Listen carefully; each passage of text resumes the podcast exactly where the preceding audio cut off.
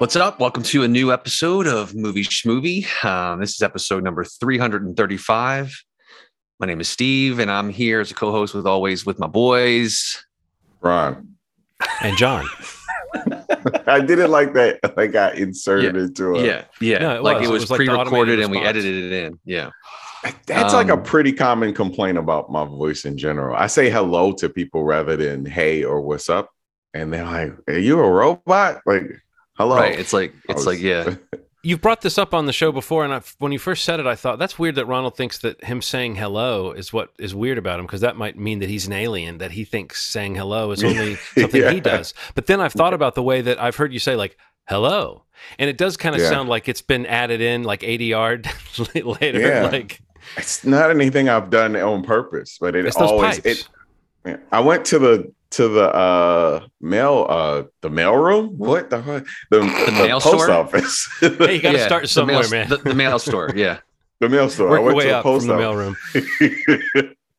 and uh, I said hello, and she went, "Who says hello?" I was like, "I say hello." She's like, "Okay, how can I help you?" That was a- That's a What great was that? conversation you had. Yeah. yeah, it was very strange. Yeah. Uh, so we, I guess it'll be this will be a probably a, a lean episode. I, I think I don't know unless something I else comes up to talk about. But yeah, so. we're gonna be talking about uh the, the 94th annual Academy Awards, and unlike those, we'll hopefully keep this a short episode Yeah. and uh, come in on or under time. And then we're gonna also just uh, talk a little bit about the premiere episode of Moon Knight, which just came out this week. Um, if you're listening to this on Friday, it's already on Disney Plus. We're recording. What about. Atlanta? Did you guys see Atlanta? I have not watched Atlanta yet, but yeah, we're welcome to talk about that too. I mean, it's Okay. been out. Um, I wanted to mention. I wanted to mention Winning Time uh, at some point this podcast. Um, yeah, to the tune of Closing Time. I think that's what they should have done as the theme song. That'd Big so miss good. on their part. Big Um, miss. But yeah, I don't know. Let's talk about the Oscars a little bit. And we, and we we talked before this recording, and Ronald actually mentioned it. Like it just, I kind of agreed right off the bat. Just like it happened Sunday. We're recording on Wednesday. Obviously, the whole thing with Will Smith and Chris Rock, the slap, all that is all that Yeah. anybody's talking about when it comes to the Oscars. And I mean, for for just cause, you know, it's it's one of the most wildest things ever to happen For sure. at the Oscars, on TV, live broad, any of that stuff. Like it's, it's just like it's like a weirdly obviously- human moment. It's a human moment overlaid with a very public moment. right? and and right. everybody has a take and every even if somebody seems like they don't have a take and they're just talking about it all roads lead to some shit take right, right.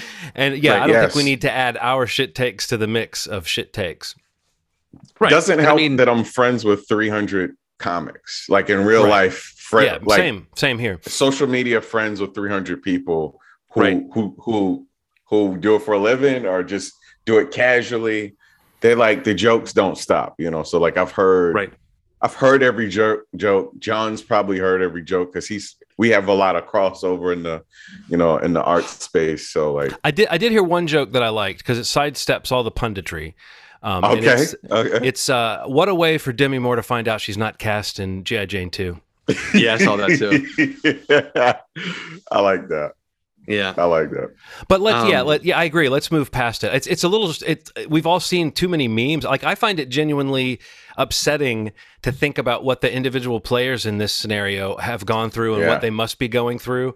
And so it feels like I, I don't know, whenever if something feels like a highly personal matter like that, I sort of feel like it's weird that I saw it. It's not, you know what I mean? It doesn't need to be resolved in front of my eyes. That felt like something really uh, a, a perfect storm of things that happened. So yeah.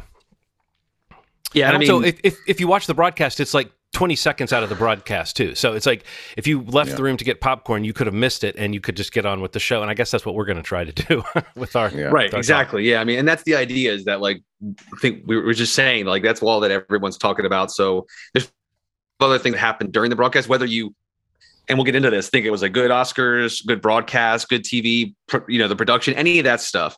You know, that's up for you know a discussion, but also just you know the things that did happen that were pretty historic, you know, Yeah. and pretty exciting, especially a, a couple of awards that I was very happy to see. You know, I feel like that's probably what we should spend a little time just kind of going over, talking about, and just kind of let the other topic that everyone's discussing kind of be as it is. I mean, I'm sure it'll because be isn't for the a while. isn't the real tragedy of it that that would overshadow it is things? It And is. if we just talk about Yeah. that, Yeah. then it's like all we're doing is letting that happen. So yes, let's uh, let's Yeah. step Absolutely. out from, step out from the shadow and talk about the the show. Yes. So, what did you, I guess beyond the awards given out before we talk about like if you want to mention any like big wins or surprises, anything like that? But Mhm. just I kind of wanted your guys' opinion on like The whole thing. well, just the production. You know, like year over year, the Oscars I- have been falling apart, Yes. and there's a constant effort. And it seems like they're always failing, both in the you know in social court and just you know public social media, any of that stuff. Like anything that the Academy tries to do, it Yeah. seems to land like with a thud. And you know they do these Twitter polls and they do these uh, social media influencers on the red carpet and all these like quote unquote hip modern things to try to Yeah. get people to watch the Oscars again so that they don't have to explain why another year's gone by and they lost even more viewers. Yeah. And you know, I think viewership when the final numbers came out was actually up like 60% from last year, That's but incredible. last year was like one of the lowest ever, so it's not Yeah. really a great measure.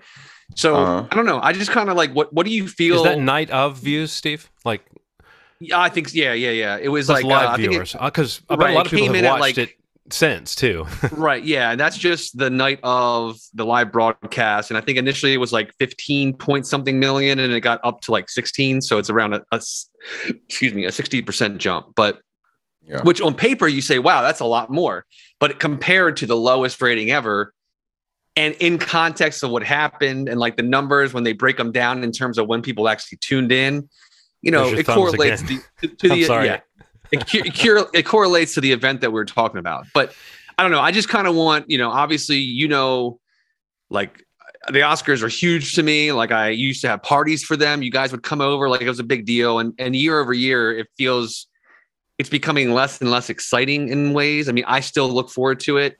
Um, not many people I know still do.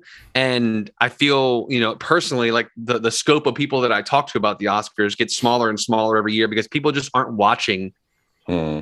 the movies that are in the conversation, let alone the broadcast itself. So, I mean, what, what do you guys think about the broadcast? You know, and, and what do you think of just about what's going on with the Oscars itself? I mean, it's it's uh, in general just movies are changing forms. I won't say dying because that that's a little dismissive of what's happening. There's a there's a cultural shift, right? People demand more.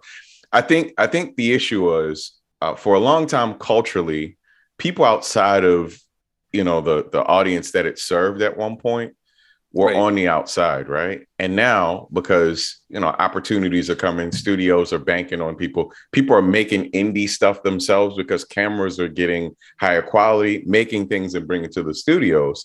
Because that machine is broken, having to answer to the Oscars for validation has changed, right? Mhm.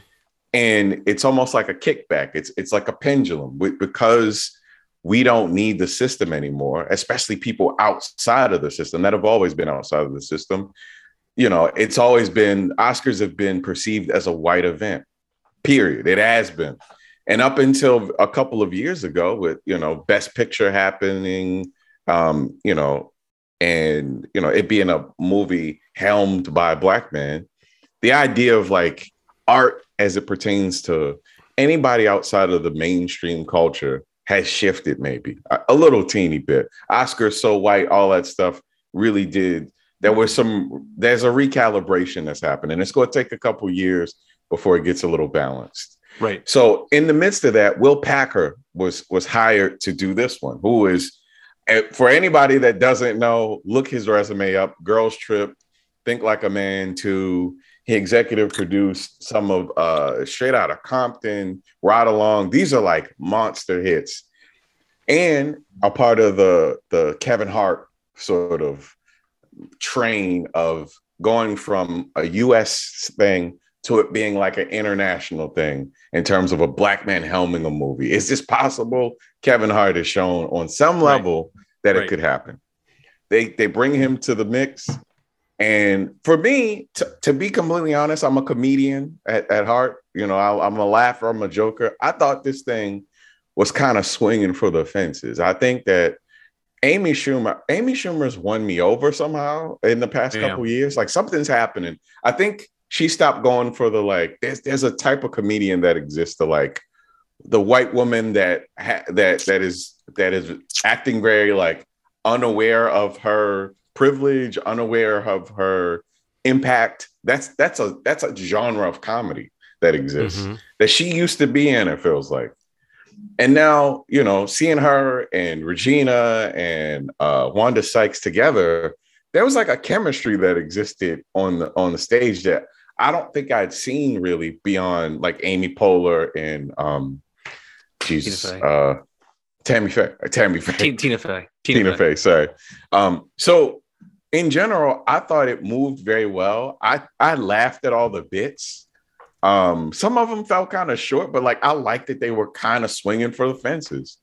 The music was incredible. There was like random hip hop. They like played uh random like hate me now when P Diddy came out, one of his hits from the from the late 90s. Like this thing was like on a on a different, it was aiming for something different.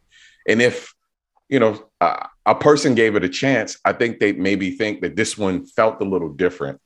Unfortunately, because of what happened with Will Smith, you know, it it, it sullies you know what this felt like because the, the the tone changed after that happened. It really did. Like it let the the pin was put in the the, the balloon and, and it exploded. So overall, I loved it. I gotta be honest. Like I love what Amy was doing. I love that she addressed the the elephant in the room. Like I fucking love that. Like it, it just felt like, oh, this is what happens when you let women just be great in a space. Right. That's what I felt like. I don't know. John. I mean, you you made such a convincing case. I feel bad that I did not like the show that much. Oh Um, man, it's okay. Uh, no, no, I'm just saying, but for all the reasons you just said, I enjoyed those aspects. I like to see them try different things. I don't think it's this weird thing that they're trying such different things. I think it's weird that it's an institution that is is so confused about how to how to do what it needs to do, but also where it stands with regards to the culture. I mean, everything you guys said about like people seem to care a little bit less about this Hollywood patting itself on the back kind of thing. People have, you know, we're just in a little bit more cynical time where it can seem like Right. not just a white event, but an event that like honors movies that nobody goes to see. I mean, that was sort of the assumption that like Yeah. the Oscars were kind of rubbing your nose in some movies that you didn't want to see. And I don't think that's true. I think we've all always tried to see all kinds of movies. But if Yeah. you think about when you you know, th- there's always been this divide, and I've I've been back and forth about it in my own life of like, just oh, should they be should they be putting more populist movies in the mix in the Oscars? But doesn't that also seem like the Oscars are kind of desperate when they do that, when they try to when they try to glom onto something? So I don't know. I think uh, it would be a constant problem. I don't know how I would solve it. They bring in a you know a like a talented producer they do their best job. That's just what kind of happens with the Oscars, like how to stay relevant. I do think this year's show felt really uh, like I don't know. It does feel like something has happened where that Oscar so white thing. It's just, it's just, it's not that show anymore, you know. And I think that's Yeah. a really good thing. And I think that Yeah, not just who's presenting, but who's getting awards, who's being nominated. It seems like a lot of people have kind of woken up to just how irrelevant maybe that idea of what an Oscar film was becoming and what an Oscar performance was becoming.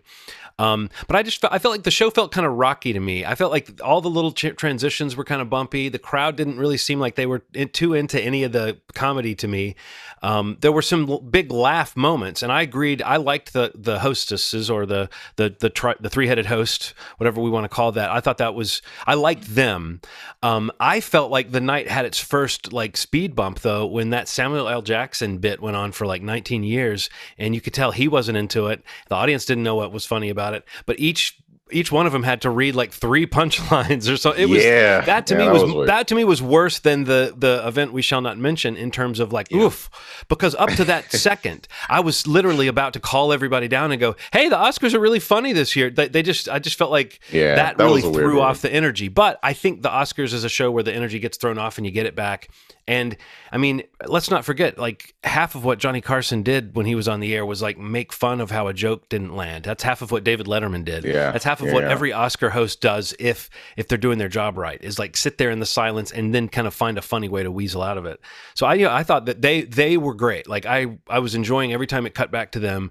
I thought the little costumes gag they did was was fun. It still all felt to me like it was a rehearsal or something. I don't know. The show just felt a little bit rocky, like they didn't have the kinks worked out. And I did occasionally find it strange that there was somebody just playing music that sometimes didn't seem to match what was what was happening, you know. But every now and then, I think there were some great moments with, uh, like I particularly thought Billie Eilish's performance was really good. That, that God, I sounded love that. Yeah, that was really. um, I don't know. I you know I thought it was a bumpy show, but I can't think of an Oscar that we haven't said that about.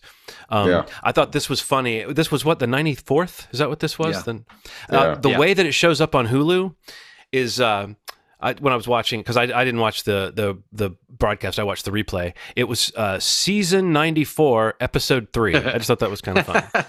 Um, That's Yeah, but you know, I watched the whole thing and edited down. It was less than three hours. So I think in that sense, you can say like it did. You know, it was, and you know, actually, you know, Henry and Nikki they came down and we watched a lot of it together, and it was it was kind of fun. It was a little bit of that like this is a fun show to sort of sit and watch with people. Um, Yeah. Even if you haven't seen all the movies, which this year I felt like was one of my worst years as far as covering all the all the movies Yeah. that were being hit. But you know, I didn't. I, I'm not sad I watched it, but I did not think it was a particularly like smooth show. But that doesn't mean I didn't like what they tried to do. I thought also one other thing. I thought the in memoriam sequence was very strange. I thought it was odd to have sort of a distracting dance going on in front of the in memoriam. I don't know. That to me was that to me felt like a misstep. Um, but I that think was they- Black Church. The beat. I uh, got it, mean, and that- I when, when- I got that, I was like, I can get into turned out to this. be funny. No, no, I, I've I, I when, I- when I, when I realized that, I was like, okay, I get what this is going for. But to me, it felt like a strange thing to be like, I'm kind of wanting to watch people dance, but I'm also like wanting to make Yeah. sure I don't miss a name. And it was so it was a little bit like, I guess you could watch it twice, one once for the dancing Yeah. and once for the dead people. John, I've been to more than five funerals where right in front of the casket, somebody comes out in a ballerina outfit and does like a a five minute dance, interpretive dance. So I like, love it. I, I thought that's what he was doing. I think he's he was trying to talk to people through these things, like, oh, you know, it's like church.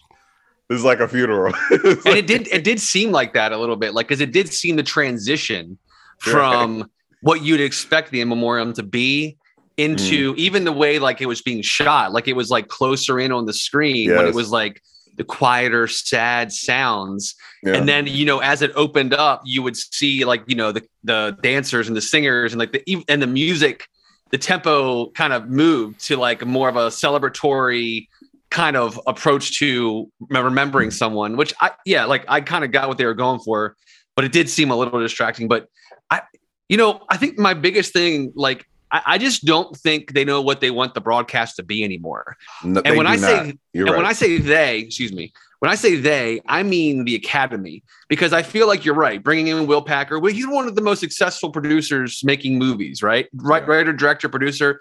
You know, his movies have done over a billion dollars. Like he's huge, and he's Yeah, and he huge. knows what works in terms of entertainment. You know, whether you like all the movies he makes or not, they make money, they get eyes, they make they're entertaining. And I think, you know, so that's an inspired choice. But I mean, I, part of me wonders is like, is it be- is it more beneficial to like maybe find a producer who like produces like live events instead of a producer who does like television shows or famous film directors or you know because it seems like they pull that mix. And it almost seems like they need to commit to a producer for more than a year so that they can really try to create a real sense of vibe and environment about what this award show should be because I think year over year to me it becomes feeling more and more like like the MTV Movie Awards. Like it's what it even Yeah. even people involved with the MTV Movie Awards are like tweeting out during the Oscars like this looks familiar. You know like almost like as a criticism Yeah. because you know like not that I don't want to see a live you know quote unquote live Beyonce performance but like you know when the show starts with that off off location you know there's a relevance to the location but that's very odd to me that you start in the house then you leave and watch it for 10 minutes and then you come back and it's 25 minutes before you get to the first award.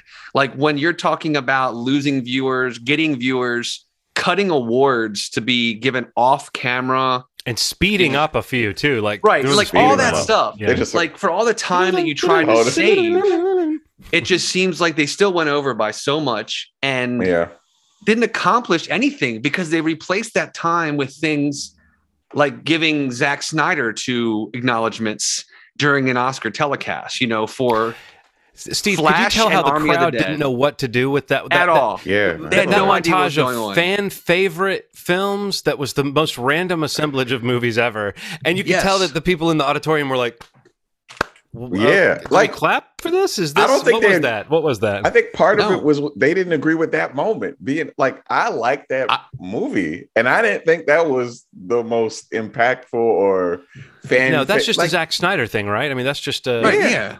Yeah. yeah. That's just the And an army- chamber of He's He's Twitter, got an army you know, of the like living. voting.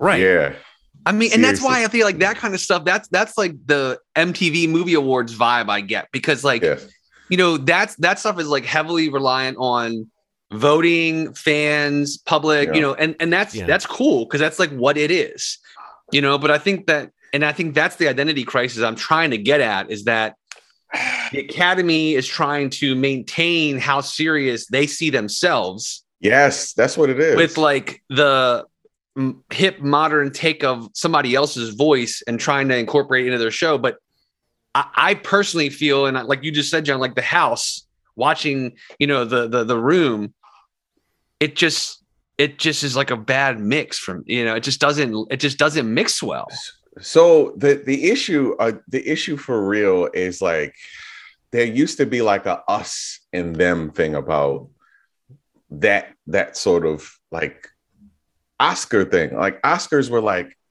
celebrities. yeah That's changed. Like i agree i every agree celebrity can you can see what they think on Instagram. That's- you can that's see them totally in right. pajamas with no That's makeup. totally right. Yeah. So so what I think that I think that the key to that is maybe handle it like a gala rather than you know like the Met Gala that the way that they treat that it's like it, it has to be an elaborate place. It's it's not the people because the people are special. That that that that Yeah. that's not what it Yeah. is. And it, it may have to be the setting that makes it special right because I don't think I don't think just having people sit around is what makes it special. It's it's the movies, it's the the like what is this person wearing? What are they doing? Like they have to kind of get back to old Hollywood and some of that is like the gala of it, the gala event of it. you're right And that that doesn't feel like they they've lost that. I remember well nobody You know, cares watch- about it anymore yes, That's okay, it. this is just a thought. is. Just a thought. nobody we, we get all the famous people to live in a walled city where we don't see them except in movies and on Oscar night. And that's it. Ooh. What do you guys okay. think? Yeah. All right. right Yeah, yeah, yeah, yeah. I, I get that. Because if you see somebody do a TikTok and then you see them present an award, they like, Yeah.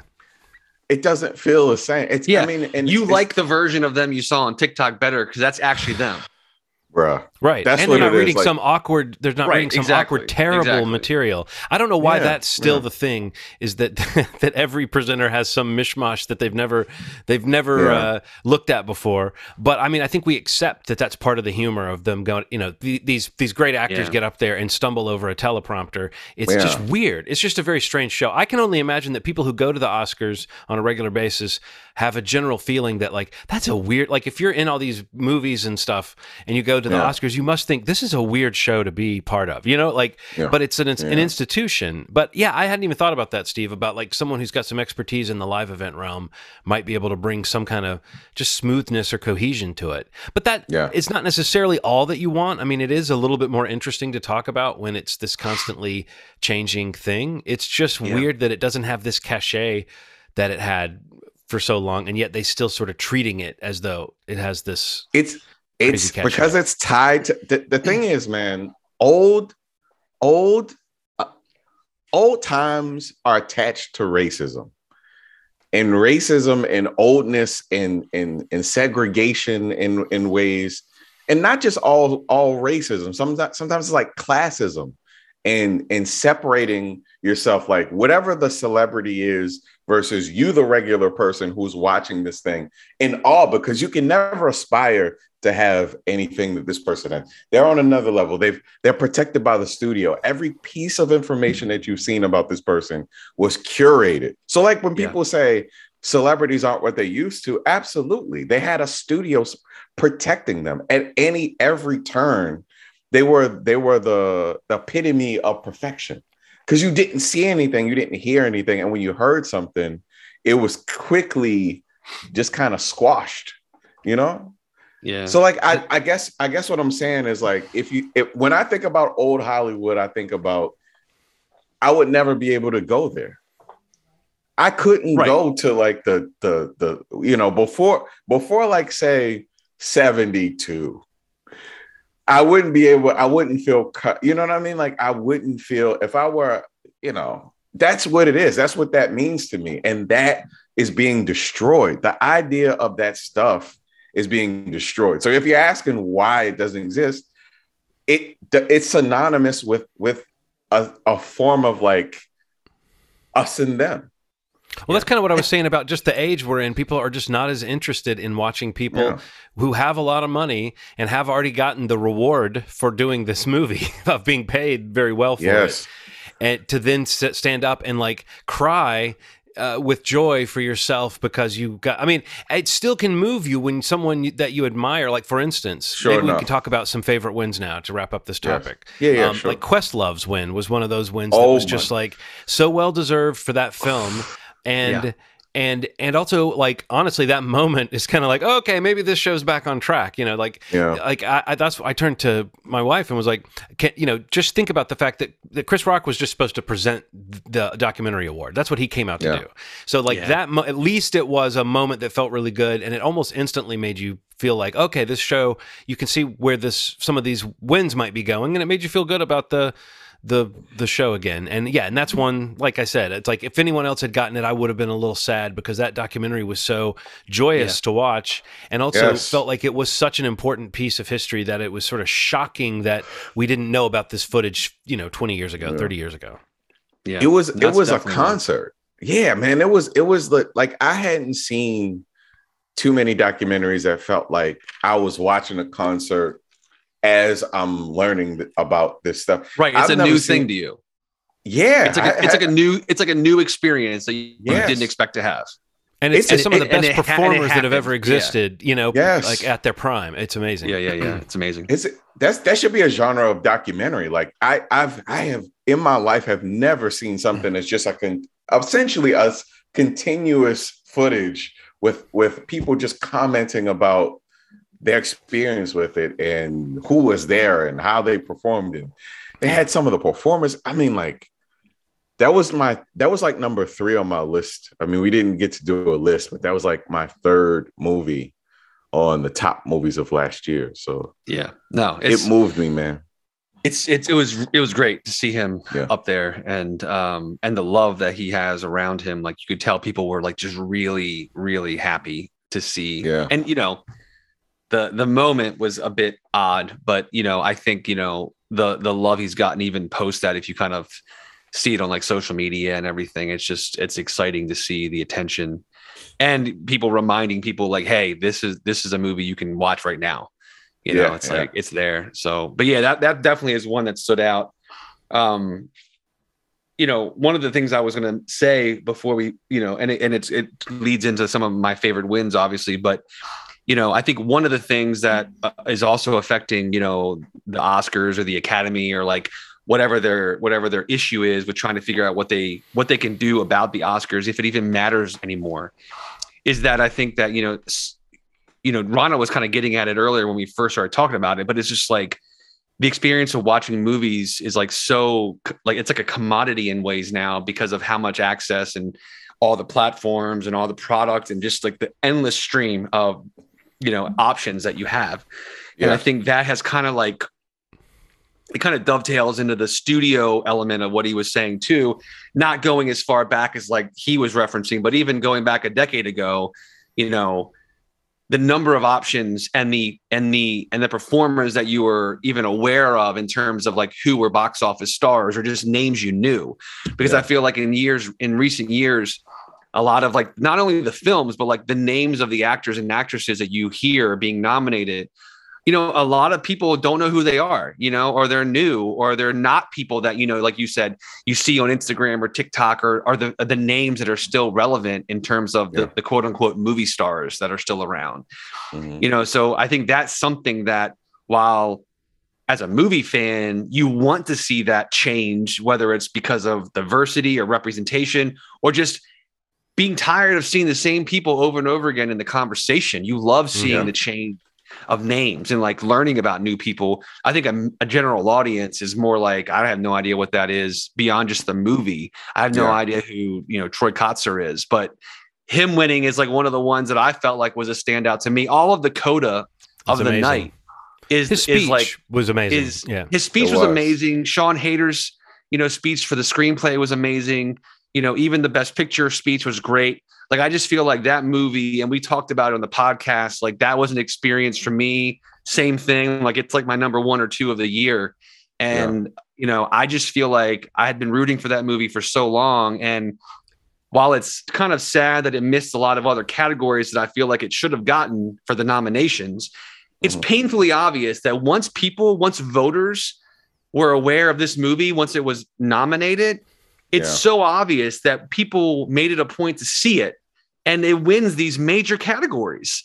And it's just like an example to me of just like, it's a perfect example of like, there's just so much there that people aren't finding it. You know, it, it if it doesn't Right. find a way to, you know, crack Netflix's top 10 or be the number one at the box office for movies that are still doing that, it's so fractured that a movie of that quality and, and joy watching that movie is being missed.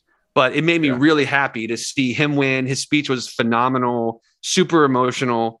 And you know, Sian, the director's speech was great. I've been listening to her a lot on on podcasts over the past couple weeks, and she's just like incredible. I can't wait to see what she has coming up next. Mm. Um, and yeah, I mean, like, I just, I'm so happy that hopefully, out of all the noise from Sunday night, people, you know, whether it's Summer of Soul or Coda, like, those are the two things that really stood out to me. Of like, I hope people hear that and Yeah. find it because these are like phenomenal movies. And I think just movies that, you know, offer things that we just need right now, you know, whether Yeah. it's, Yeah, you know, emotion or joy or connection or just learning, you know, about things you never knew.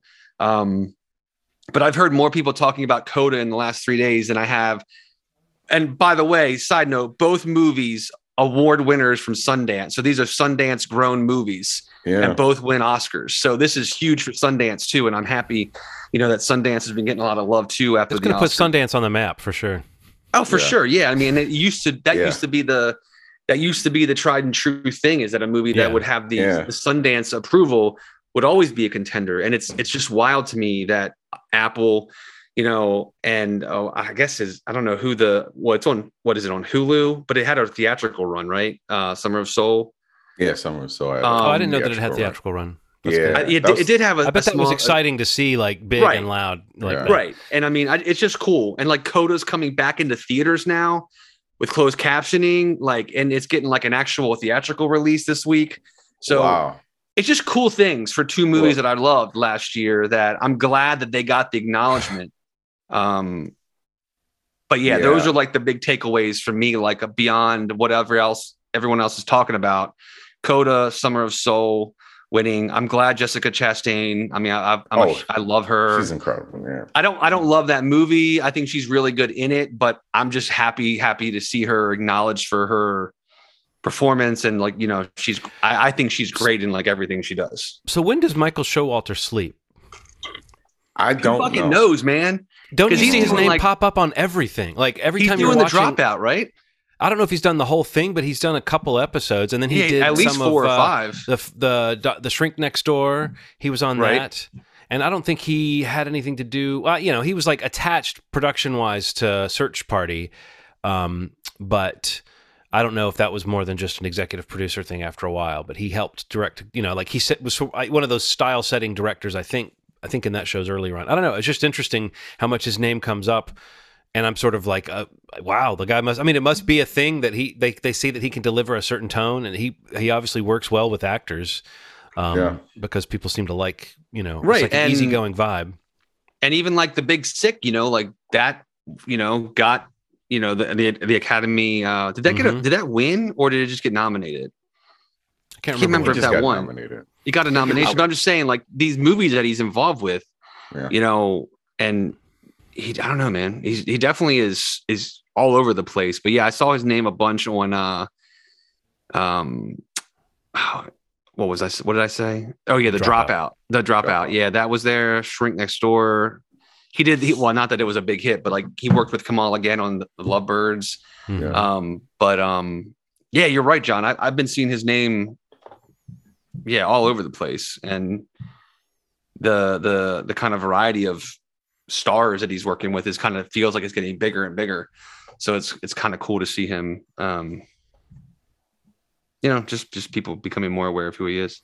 like almost Yeah. like it legitimizes you as a director the more people like that you work with and it just it always makes me think that person must have some kind of uh, you know it's you, at least nowadays i don't think you could really be a tyrant and get those gigs you know what i mean you'd have to Yeah. almost be like a good a good actors director or something but uh, you Yeah. know the, I think sometimes they need somebody who's just a competent hand to come in and direct like the pilot and second or, or third episode of a of a prestige show and you'll see people that kind of hop around and do that on different shows even if they're not Totally. like creating the show um, Yep.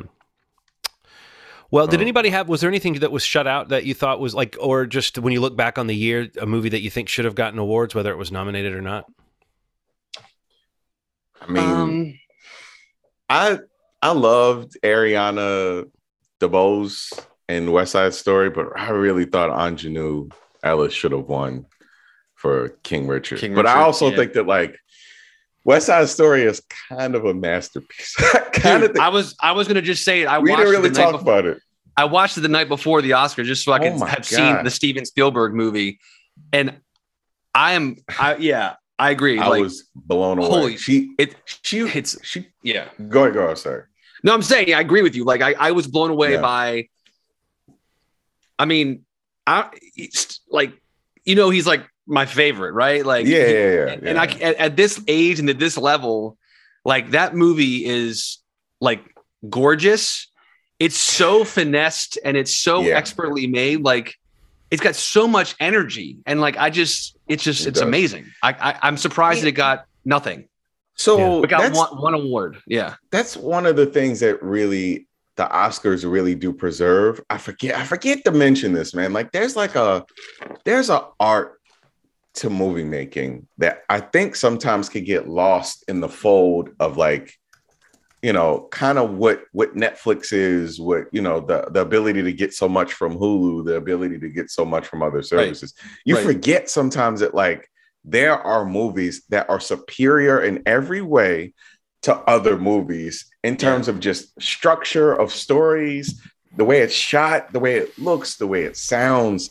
Sometimes, like Dune winning all those technical categories. Come on, I mean, like, have you have you listened? That that that movie. that's the Star incredible. Wars spot or the the Lord of the Rings spot. You know, it's like here's the here's the way they honor those types of movies is by Yes. by giving them. But at least people took note. It was a very Yeah. well well made movie, well crafted.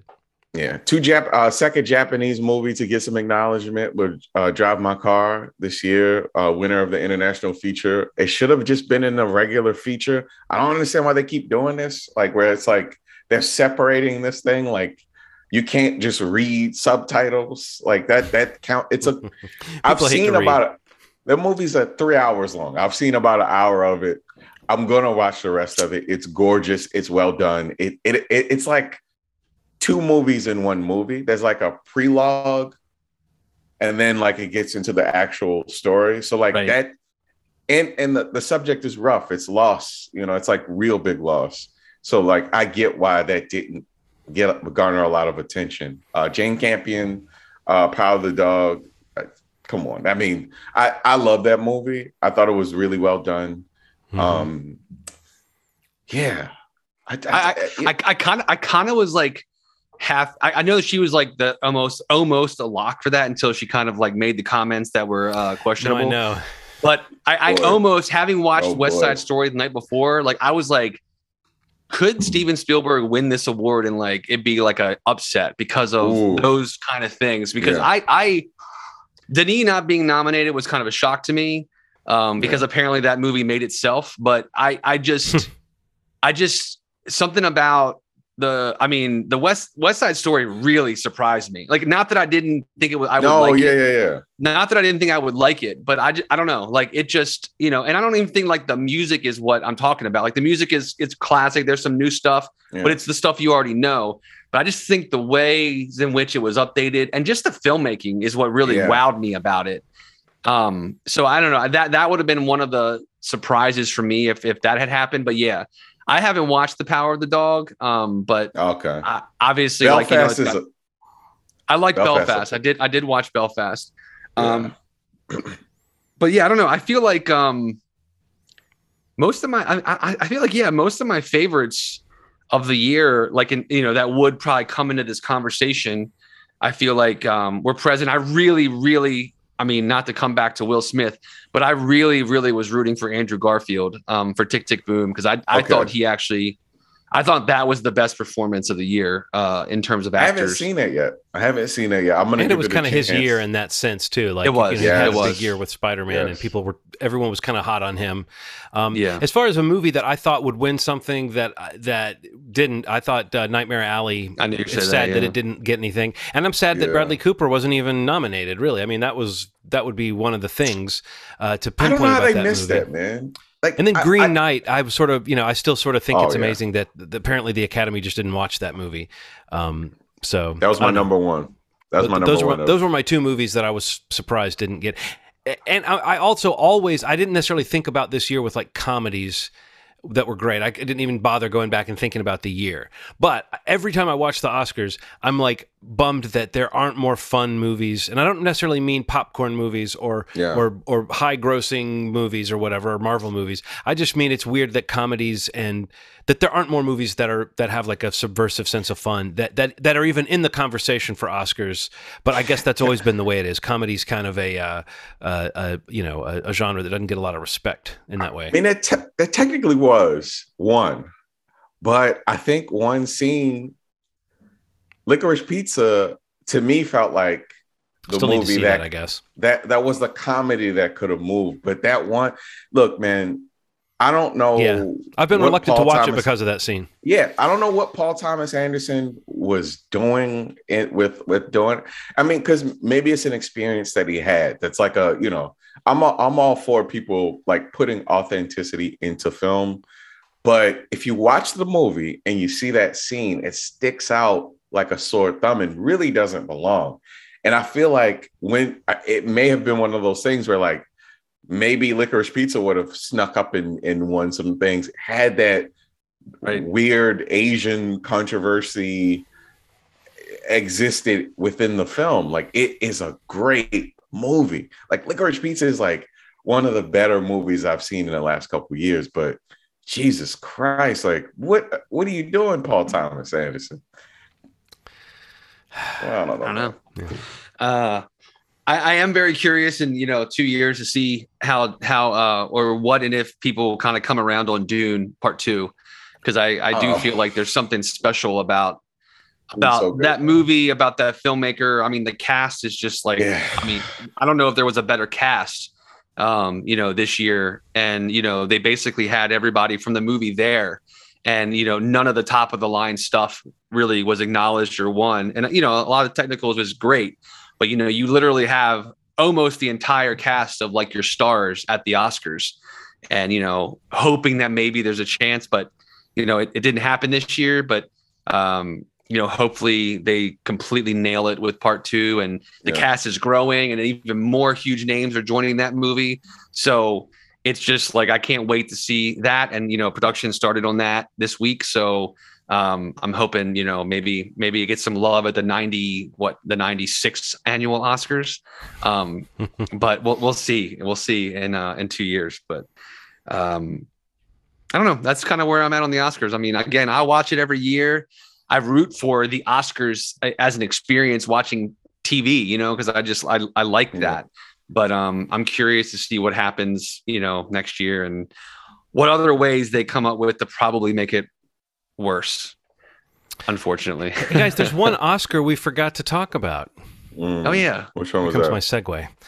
probably Um, our favorite Oscar. Maybe I don't know. Like I honestly He's up there. love Oscar Isaac so much Yeah, that I I know. I really do think he might be my favorite Oscar. I think I don't know if you think you're guys saw right. him saw him on SNL. Uh, it's like Yeah. it was one of those episodes where the where the celebrity. So every now and then the the host is just in a lot of sketches and is like good, not necessarily hilarious, not necessarily all these memorable things, Yeah. but just solid from game beginning to game end. too. Yeah, And yeah, mm-hmm. game and and sometimes you feel like certain people bring the cast, like people you can tell the cast enjoys working with the person, and maybe we'll hear stories one day how this wasn't true. But I thought Oscar Isaac was good on SNL in that way. He like he had a pretty good episode, you know, and that show is Yeah. spotty, but you can still I don't know. I still feel like sometimes when you're when you're watching it because you like the host, you're just sort of hoping that they that they don't have like a dud episode. So I don't know. I, I just think he's one of those guys who there's an energy to this guy. There's a there's something he brings to roles. Ever since uh, Inside Llewyn Davis, Is that the name of Davis. it? Yeah. Inside Llewyn Davis, Llewyn like Davis. I've noticed, he has like he brings like a wit and depth and and something that's always a little surprising to his roles. And I thought I really think it's interesting how much this Moon Knight show on Disney Plus, which is what we're about to talk about, I I, I think it's interesting how much it it's centered around him as an actor and a performer, similar to the way that like the the first Iron Man movie is kind of centered around Robert Downey Jr. I'm sure you could point to some other Marvel movies that are Right, that are right. centered around an actor in that way. But this first episode of Moon Knight, I was it's interesting to see a Marvel project that's not like clinging clawing at other Marvel properties to remind Yeah, you you're of where you sit with things. This did, they didn't mention Thanos, they didn't mention the Avengers, they didn't make any cute references. And in fact, even the humor, which wasn't of the kind of wisecracking uh, variety, it was more just the humor I thought of of Oscar Isaac's character, Stephen Grant, who's sort of uh, out of his league in almost every moment that he's Yeah, in. And he, yeah. he brought like a, I, I read where he was inspired by Karl Pilkington uh, from Oh the my! Ricky Gervais I haven't podcast. heard that name. I haven't heard that name. But he said in that so when he said that, like, because Stephen Grant in the comics is an identity that's sort of Bruce Wayne-ish. He's like a rich guy and he's kind of like Mhm. a cool guy. And Oscar Isaac came in with this idea of making him like a funny British character, but like with the comedy kind of coming from that British overly verbal tradition. So I, I think that honestly, it's almost hard to picture what this show would have been like uh, from the Yeah. first episode if that hadn't been the take on the character. Because I think that's really what the first episode puts front and center is is his performance as this as this you know this guy you really feel sorry for who seems Yeah. like his life is miserable. it wasn't as heightened as I thought. Like I, I think I did. I had read some of the early reviews that kind of like depicted his accent and how he was acting as like a uh, like a almost like buffoon sort of yeah. character. And it wasn't like that. It just felt like a person who was kind of silly A nervous young man. through the world. Yeah, a nervous, very nervous young man who who is like constantly obsessing over, you know, everything. What he said, what he did, how he could have done it better. And I know that person. I know many people like that. I am a fraction of that. You know what I mean? Mhm. Like it, it felt very real to me. It it didn't feel as heightened as all the reviews kept reading like. And I think some of that is just because they know he's an American actor playing a British person in you know this this version of himself being uh, you know at the, the the head of this episode.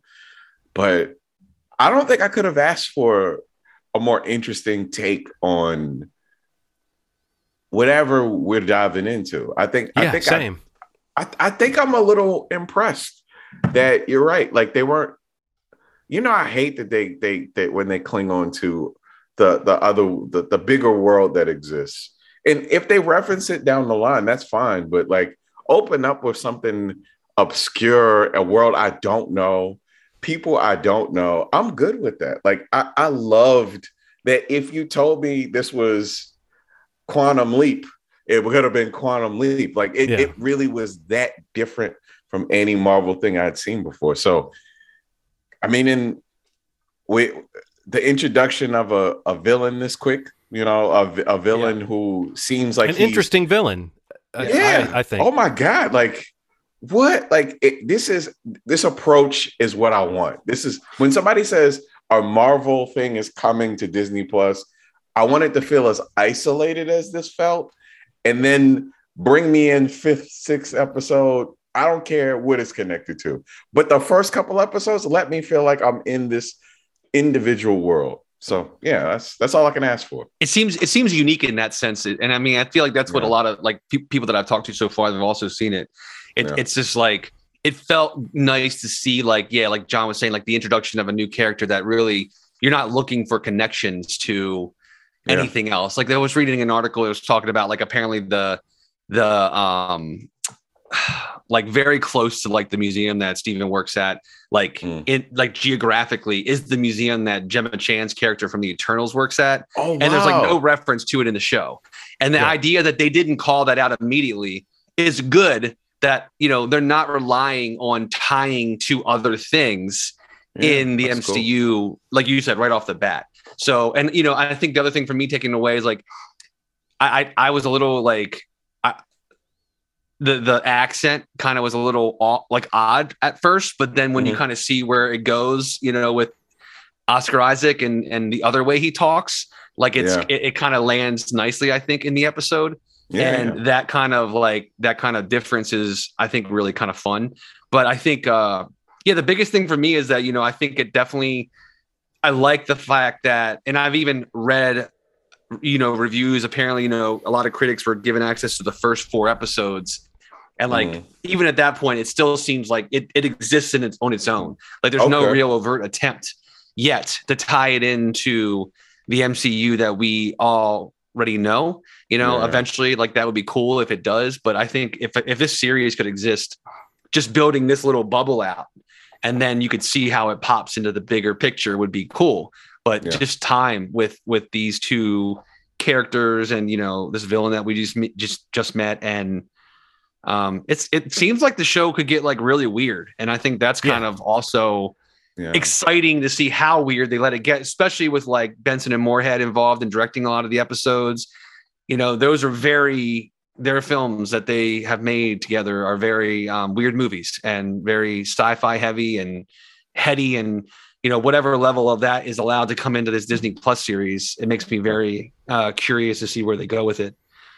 But yes, I agree. I think he's also probably my favorite Oscar. So I mean, may- maybe him and Oscar the Grouch are kind of competing, but You know, I I, hate to say, like, I, I we go back further with Oscar the Grouch. That's true. We got history, but But Oscar I- he's got Isaac kind of a has toxic really energy, you know. Now I He feel like does, I can he say does, that he in does. 2022. It's a little negative. Oscar Well, Isaac I- just seems to be way more positive. He's made like a ton of movies. I would say like you know, uh, History of Violence with Jessica Chastain and Ooh, um, so good. And Ex Machina are like the two that Yeah. like Ex for me are just like this is this Yeah. guy's got the goods and like the MCU. He does feel like he could be like a Tony Stark like level character because it's Oscar Isaac. You know, like yeah, they could do something amazing with him as uh, a major player in wherever the MCU goes. So I mean, I think he's a great get for the world of the MCU, and hopefully the, the series kind of builds on that and just you know is it, it seems like it's going to be a lot of fun and, and super weird, which is like a great mix to me. So the, the weirdness that you talk about, I honestly think that's something that I was digging on, like really digging on. And I'm coming into like now we're about to get the Sam Raimi Doctor Strange movie, which I think is going to have Yeah. some good weird too.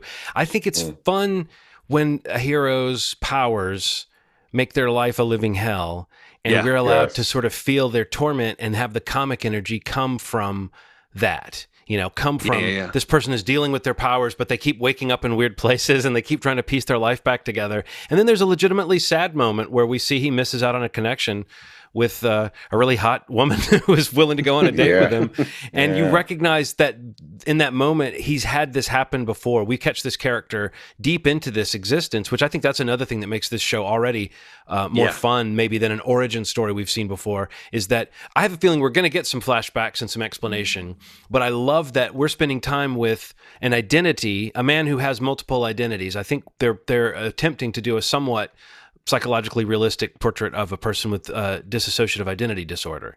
But it's interesting that the origin story happened to one of the identities, but the other identity doesn't seem to know about it or have any in- Yes. input on it. I love it. And it. so I think that that notion of revealing the past of this character through through these encounters with himself which I thought honestly that one in the bathroom with the mirrors was so creatively staged. I think I want to watch it again just to see when they shift from Yeah. one to the other.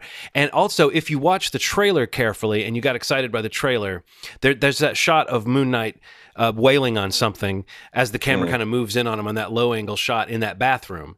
And my son and I both thought that was a really cool shot in the trailer. When Yeah. he entered the bathroom in this, like the first time he walked in, my son and I both went, "Oh!" We, we both made an audible noise because we're like, "Here's that room." Because you you you didn't want to end this episode without seeing him in the suit, pu- throwing a throwing a fist. I I was sad we didn't get to see him like jump off a building into the night or something. But I have a feeling that's episode two.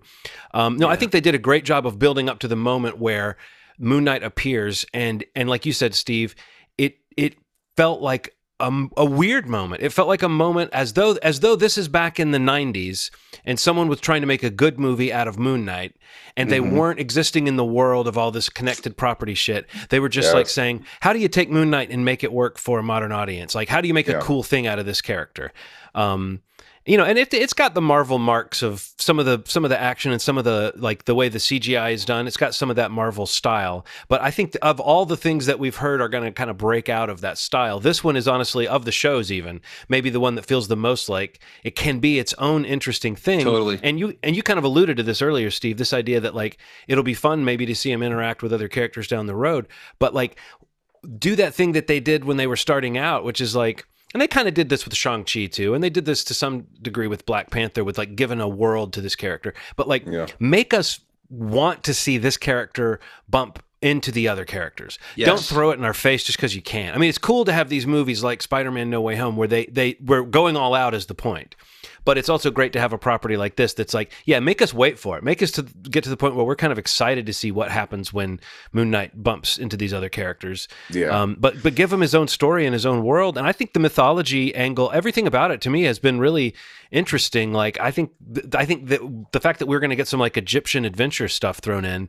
Um, I mean, if if it's not going to be full on Indiana Jones vibes, it'll at least be like Stephen Sommers' The Mummy uh, vibes. So I, I don't know. I, I think that there's a lot of fun to be had with with the the worlds that this character moves around in, Um, and I like the. I think you're right, Steve. The word weird is a good way to describe like you sort of forget that these things can still be weird. We've seen so many cosmic things and so many crazy things in these movies. It's great to have something kind of dial back, and you start with a guy who's strapping himself to his bed every night. You know what I mean? Yeah, So Yeah. cool. Yeah. I I do love the idea that all origin stories don't have to start from the very beginning. Like I Mhm. love that. I love the idea that like we're probably gonna get an origin story. This is a smart way to do it. Let let us live in the character and then go backwards. Like I'm Yeah. cool with that. I'm like find a cool way to do it. I'm all right with that. I'm all right with figuring out how he gets it. I'm all right with that. But like everything doesn't have to start the same way. Um, and this is just really good storytelling. And it feels like if Oscar Isaac's involved, like there's a standard of quality to this that I don't I don't think I was ready for. I don't think I was ready for, you know, it it doesn't look like you know, you know how that complaint I have where like some of it looks like CW stuff.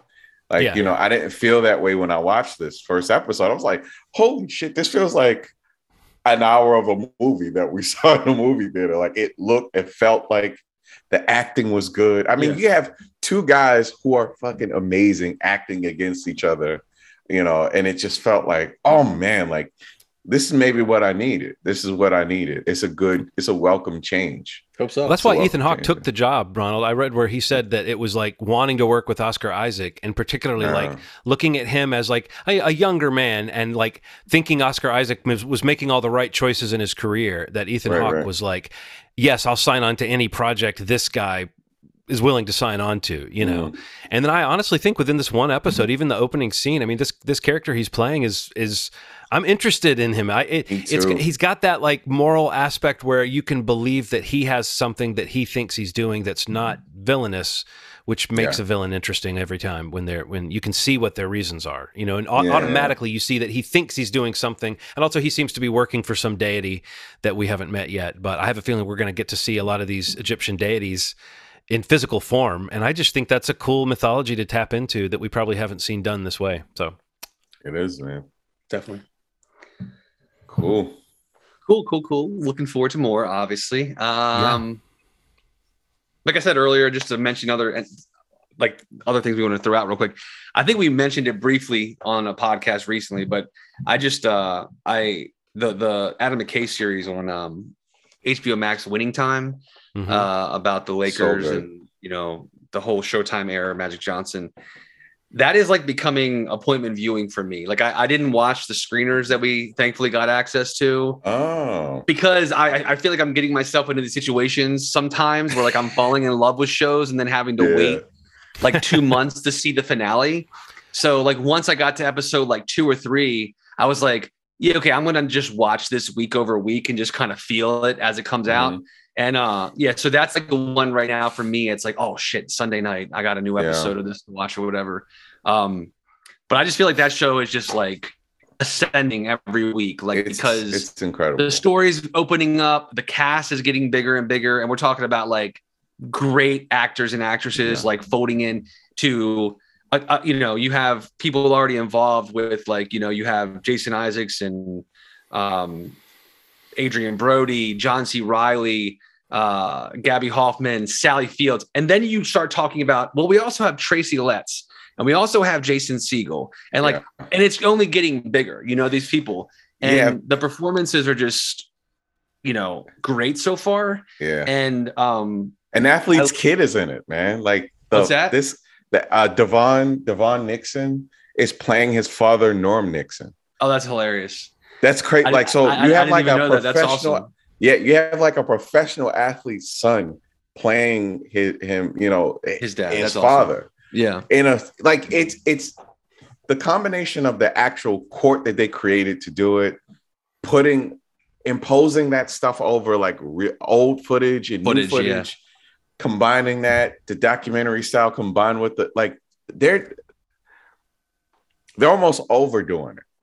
It's so good. Like it's like so much so many layers of detail. That's the that's the only thing i feel like that somebody might not like. Like if you don't like that like that slickness of adam mckay yeah, you know kind of like the breaking the fourth wall the explanations yeah. and like the yeah. like kind of reaching out and I personally love it, and like, I, and I'm a fan of almost all of his movies. And I actually, I'm a fan of all of his movies to a varying mm. degree. But mm. this specifically, like, because of the format and the and the time he has to kind of expand over this decade, you know, plus long run, it's like, I think I think it works well for a series like this, and I, you know, I, I think the ways they've that they've come up with to kind of keep it fresh. Um, like in this week's episode when um uh, McKinney like kind of breaks down the the, the the the the pacing of his new offense, like the way oh, they pull that out, and he talks about it. I thought that was like you, you could you could know nothing about basketball, and yeah. you know, and yeah. you're invested in like, oh wow, is that going to work? Yeah. You know, and you're just like, cool. Well, I'm going to watch this now because I want to see how it plays out, even though it's history, and you could it's find so out good. by a quick Google, but like you don't need to because it's it's super entertaining. Yeah. Um, yeah. But yeah, that's the show I wanted to just mention again. If if you're not watching that, I definitely uh, I recommend. You know, it's coming out. I think it's Sunday or Sunday nights or Monday. No, Sunday Sunday nights uh, on HBO Max, and uh, I think it's like seven seven or eight episodes. and They're on episode four now. Um, but yeah, Winning Time is is great, and I'd recommend that. Do you guys want to recommend something else real quick? Anything else? I'm good. You um, mentioned Atlanta, Rod, Ronald. We to mention that.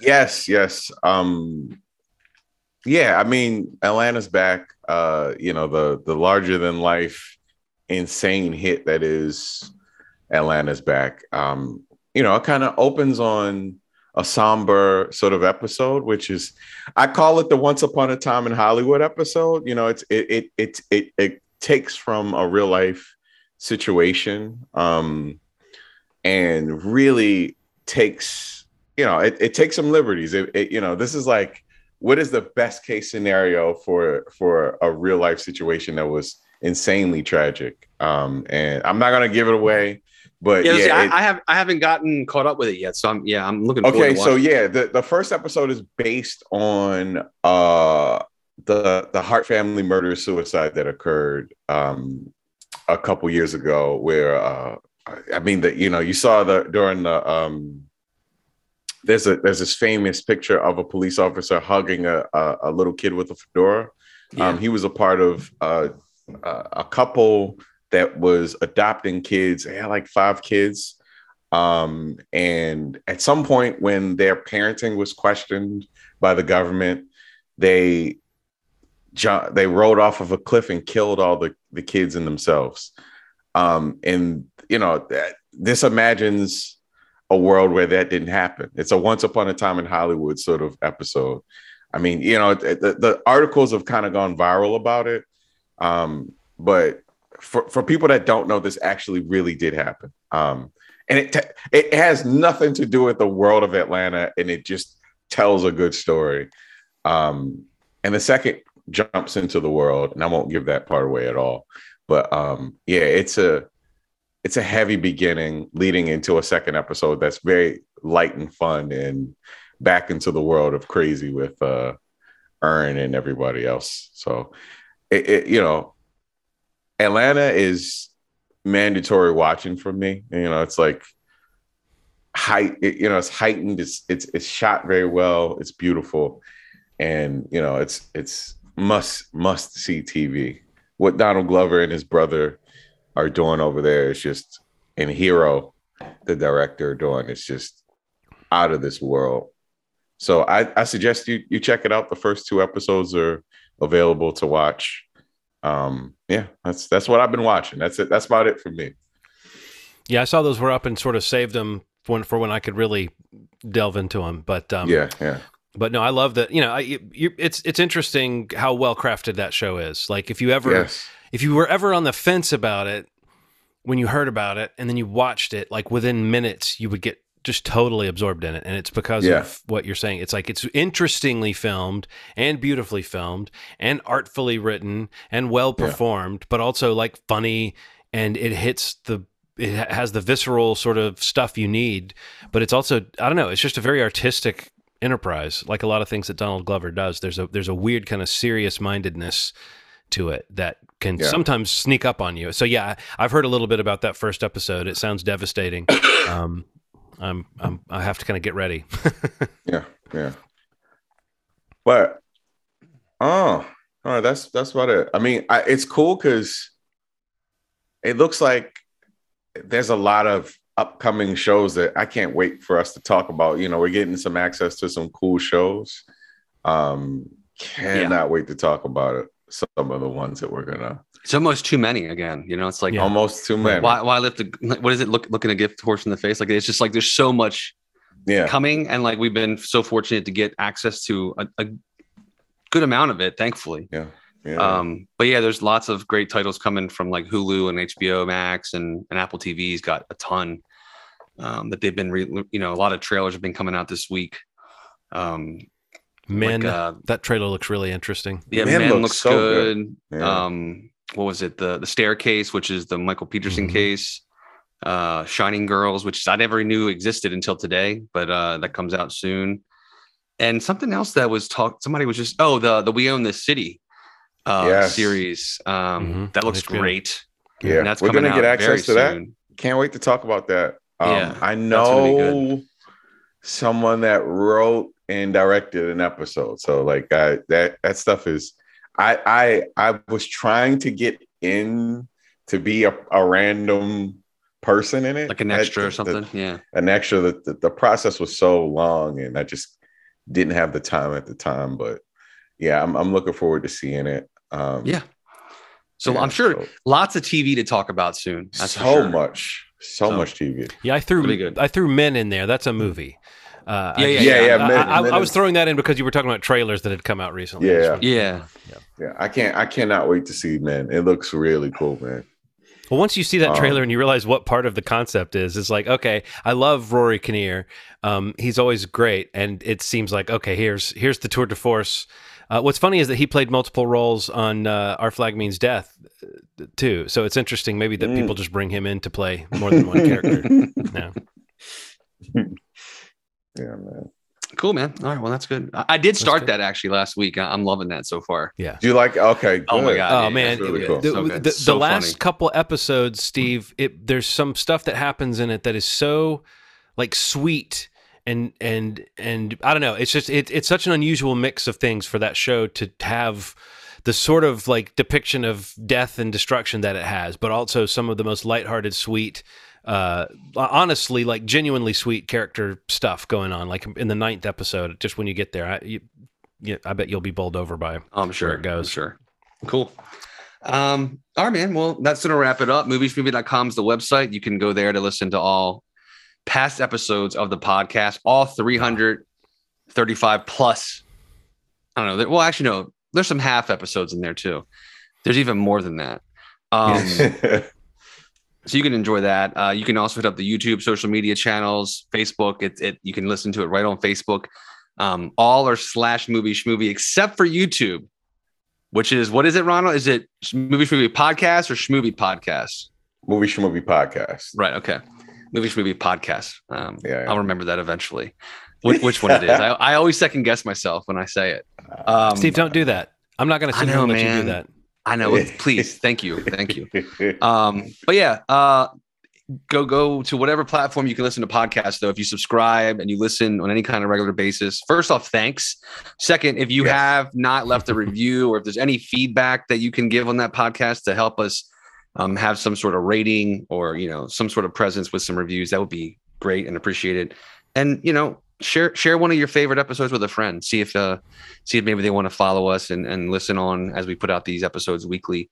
Because yeah, we're going to be talking about a lot of great stuff in the coming weeks, and uh, you know, hopefully once if when we get to watch more movies in theaters and more movies are coming out again, um, kind of get back into those conversations more and more as well. But um, I'm good to go. If you guys are okay, all right, cool. Cool. Good. As always, thanks for listening. You've made our day. Bye. And then Jamie Lee Curtis walks in with a little dog. Adopt a pet, rescue a pet, whatever you know, whatever that language was. Right. yeah, for a moment there, I was like, "What?" Oh, yeah, that's right. Because I remember watching like some Betty White stuff. Like she did do that. Has that ever happened at a funeral that you were at, Ronald? Jamie Lee Curtis walked Uh, out with a dog. I would I would love that. I would love that.